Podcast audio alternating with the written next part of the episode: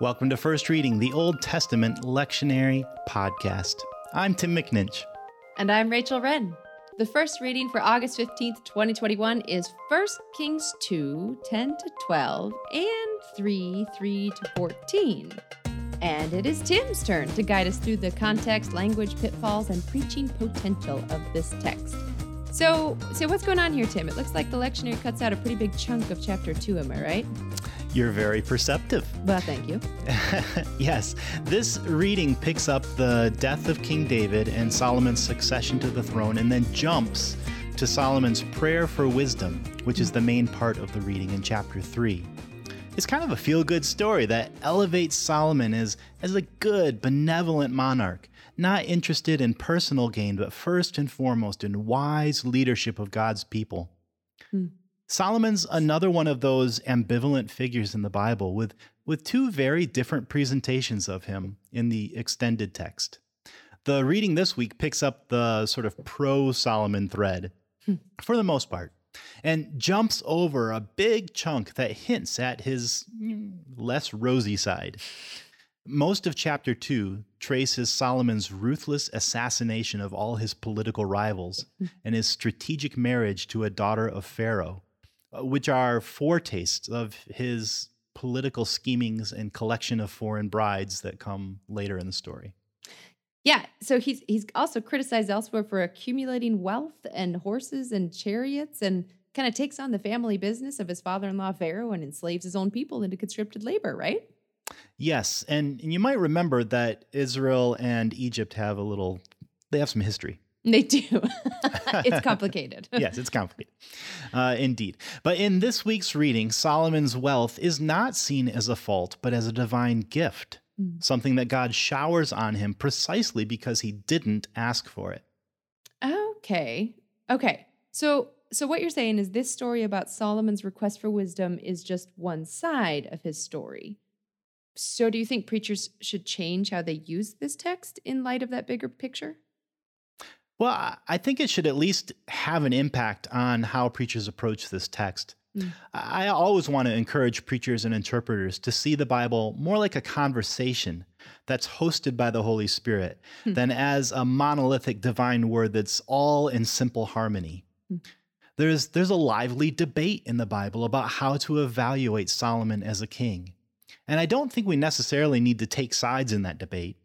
Instead, we can listen to the insights of each perspective and consider how they impact our own lives and our own understanding of God and the world. I mean, even in the tidied up selection that the lectionary gives us this week, there are still some vestiges of that debate. Hmm.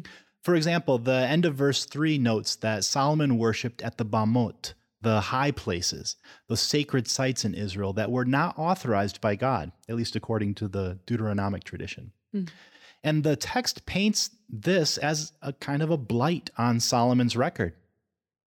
There's also a big if in verse 14.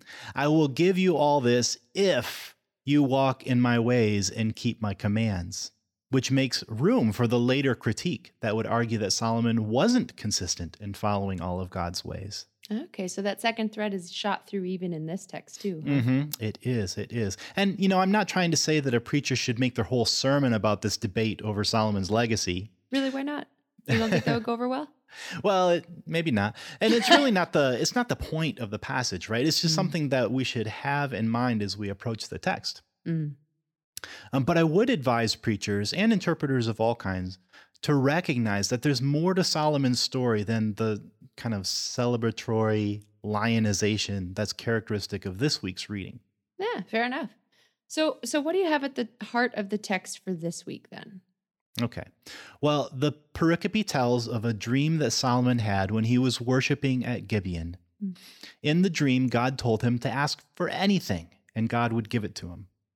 If you're familiar with this story, you'll probably know that Solomon asks for wisdom. But here's an interesting bit that comes from reading the Hebrew the word wisdom isn't in the story. Oh.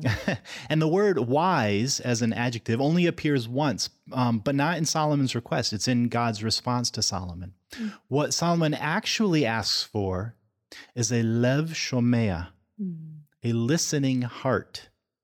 in order to judge well and to be able to understand right and wrong. Nice. So, here in this passage, Solomon represents the ideal leader.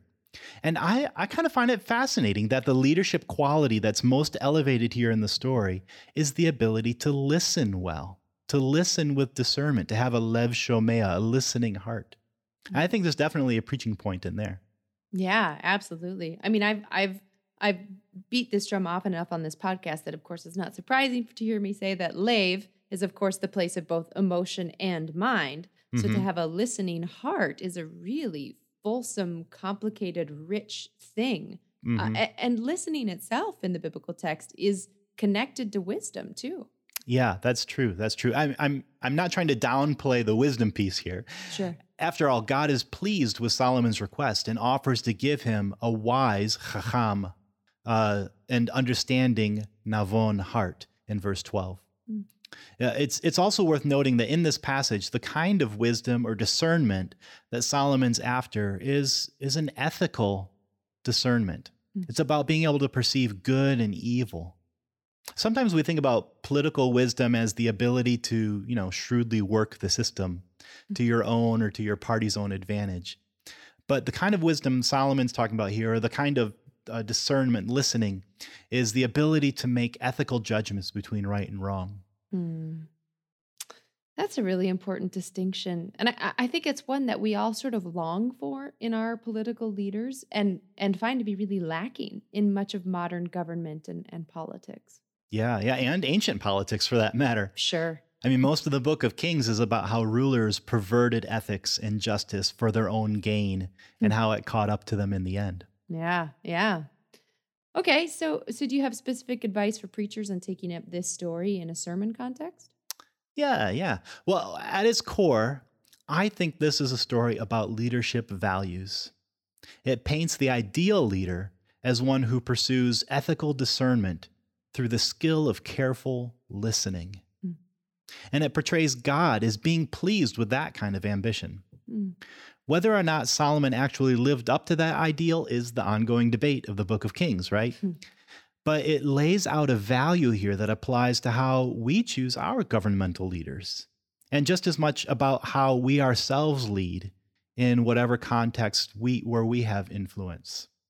I think that a sermon on this text could encourage a congregation to take a step back from the political power games and culture wars and all of that and to consider how we can pursue the kind of influence in the world that leads by listening, Mm. which is a highly, highly underdeveloped skill these days. I think that's really important. I think you make a really important distinction at the end here that bears sort of fleshing out a little bit more because you talk about wanting ethical decision making in leaders. Mhm. And that could get twisted depending on our definition of ethics. You can have people on both sides of the aisle that are determining their leaders are making ethical decisions and have the other person on the other side of the aisle be absolutely no, no, no, that's not. But the way you suggest leading into ethical decisions is through listening. And mm-hmm. that's that's a really important distinction there, I think. a lot of the moralism that we see in both society at large, but also in churches, is the kind where people have their own opinions about things, and it's a very vocal approach Yeah. to leadership. Yeah. Whereas what is prized in this text, at least, is a kind of listening that is attentive to the various perspectives that are coming out in order to make smart decisions. And, you know, following this particular text are the series of stories about Solomon's own mm. wisdom, where Mhm. he's able to um, not just uh, come in with a predetermined answer, but attend to the specifics of the situation before him Mhm. and make wise decisions. Basically, Mm. playing out the kind of lev shomea that he asks for in this passage. Yeah, lovely.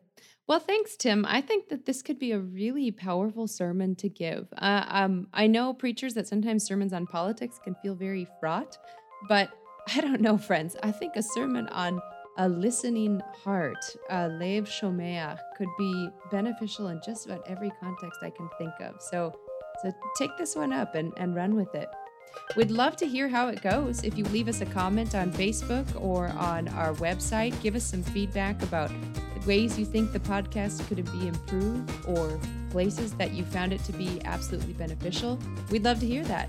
If you have found it beneficial, maybe think about sharing it. Bring it to your grandma the next time you go visit. She doesn't need more flowers. Give her first reading podcast.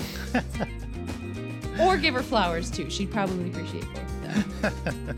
we want to send a big thanks to Trinity Lutheran Seminary at Capital University for supporting us through a generous grant.